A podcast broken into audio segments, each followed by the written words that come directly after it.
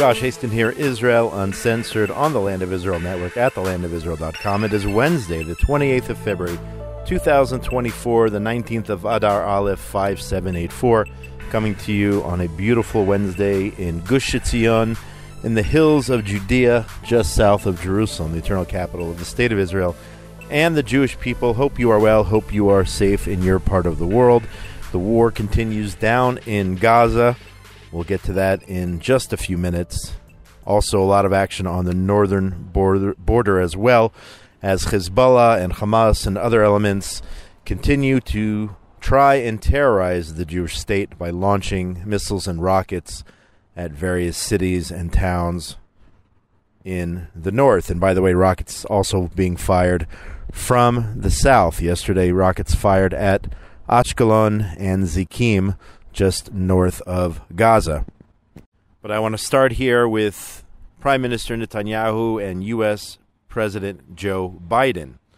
JNS reported today that Israeli Prime Minister Netanyahu last night hit back at U.S. President Biden for claiming that the Jewish state's incredibly conservative government risked losing international support incredibly conservative government. Those are the words from the U.S. president. Netanyahu said, Since the start of the war, I have been leading a diplomatic campaign to block pressure designed to end the war prematurely and to secure strong support for Israel. Netanyahu said this in a video message. He said, We have had considerable success. Today, a Harvard Harris poll was published, which shows that 82% of the American public supports Israel, meaning that four out of five U.S. citizens supports Israel and not Hamas, he continued.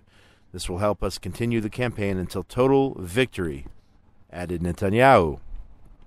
So on Monday night, it was President Biden who said that Israel has the overwhelming support of the vast majority of nations.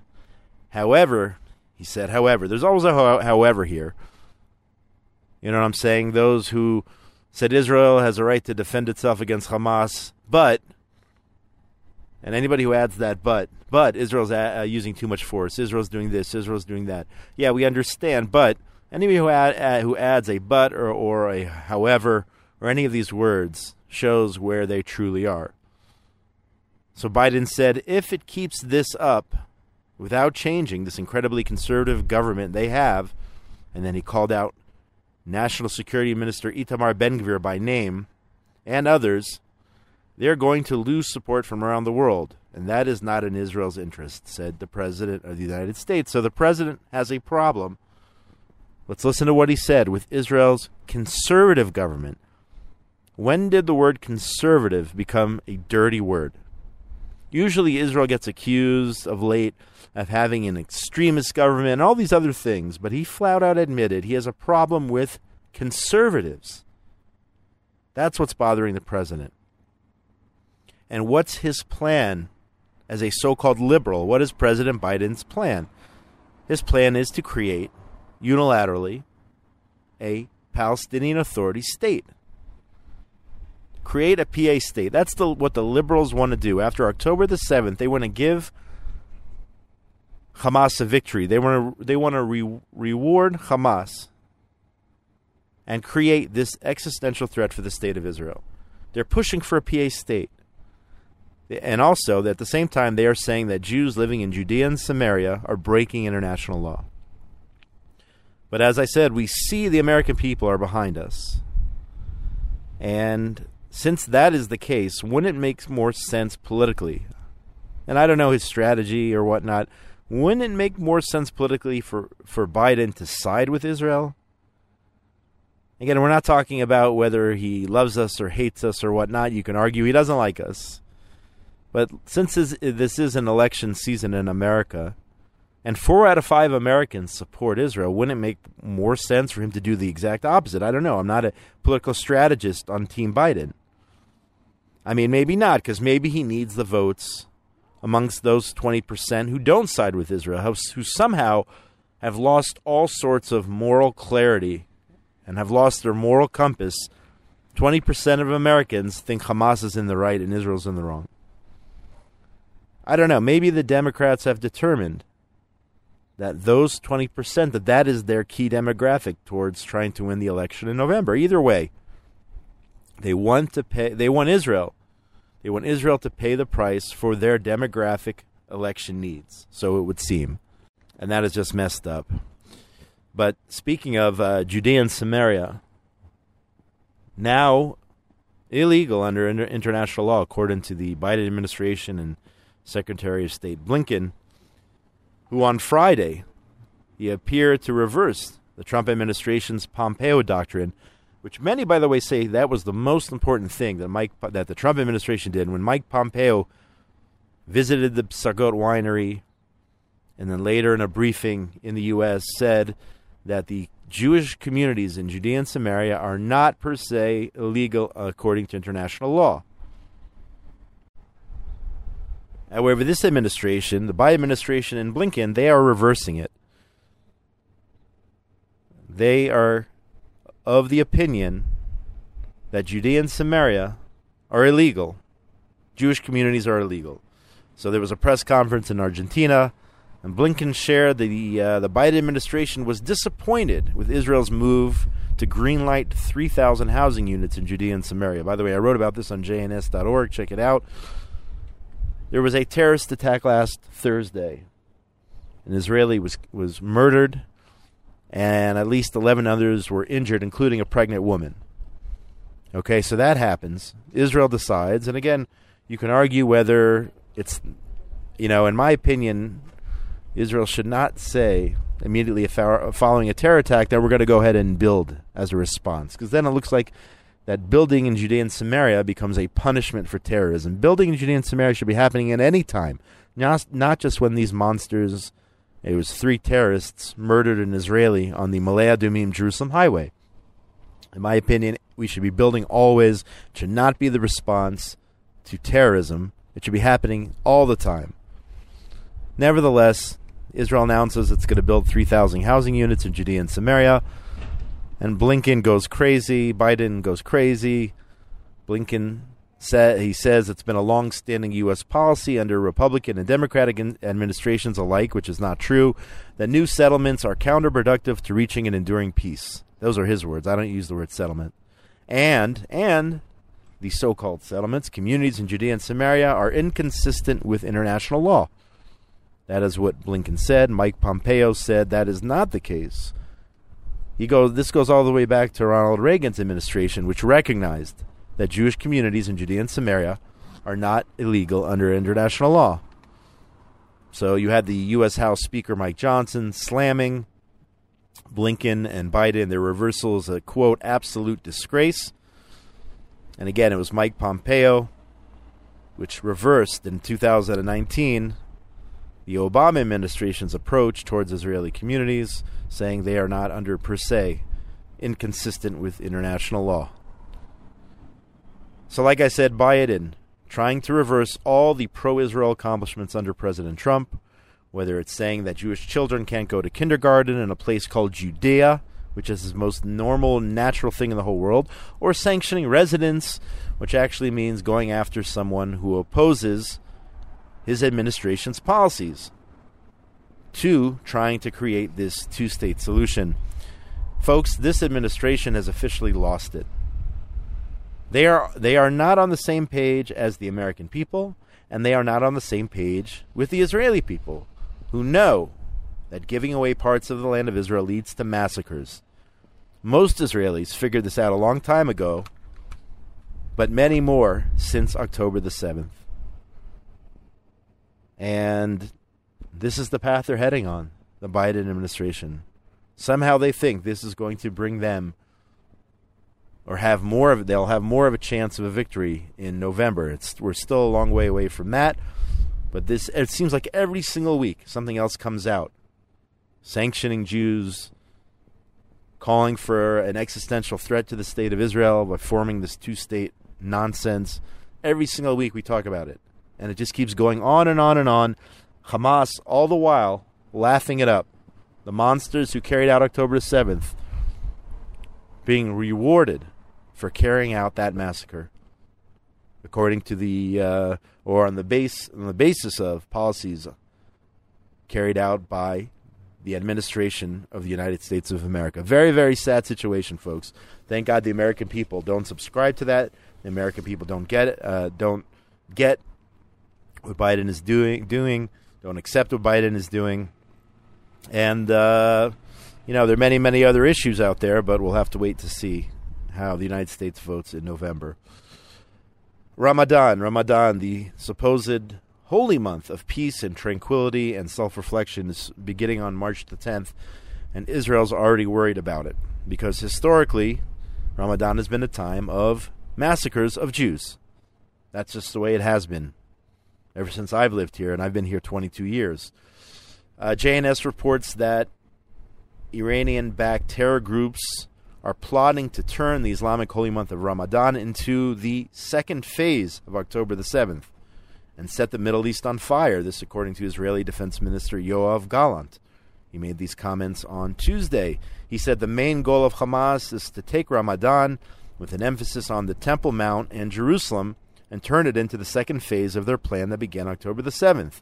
That is their main goal, and it's being amplified by Iran and Hezbollah, uh, Gallant said, uh, following a situational assessment at the IDF's Central Command which is responsible for Judea and Samaria.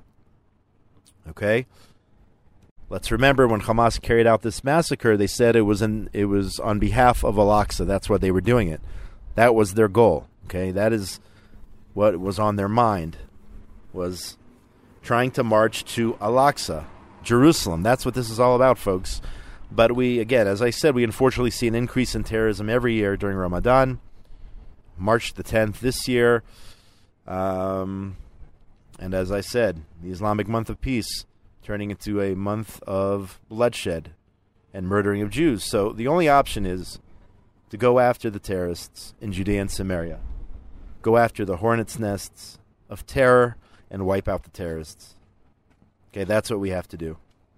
Regardless of what month it is, that has to happen. We still have daily rock attacks and, and firebomb attacks, and occasionally we have shooting at times. Just like we are, we are wiping out the terrorists. We are wiping out the Hamas in Gaza. Israel needs to wipe out the terrorists in Judea and Samaria as well, whether they're with Hamas or the Palestinian Authority, Fatah, or the PIJ, whatever terror group it is. Israel has to wipe out. We must wipe out the terrorists.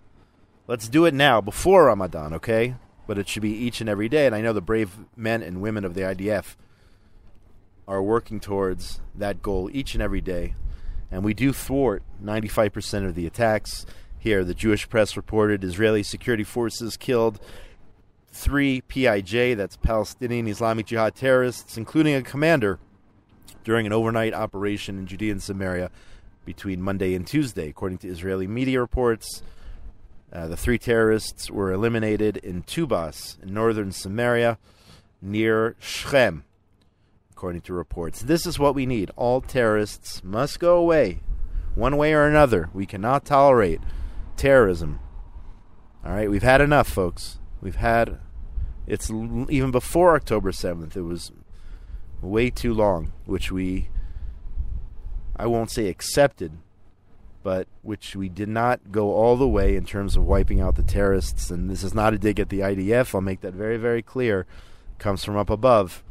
We have to adapt policies in which these terrorists are afraid to raise their heads. I heard, unfortunately, I heard uh, just a brief clipping from one of the fathers whose sons is being held hostage now in Gaza.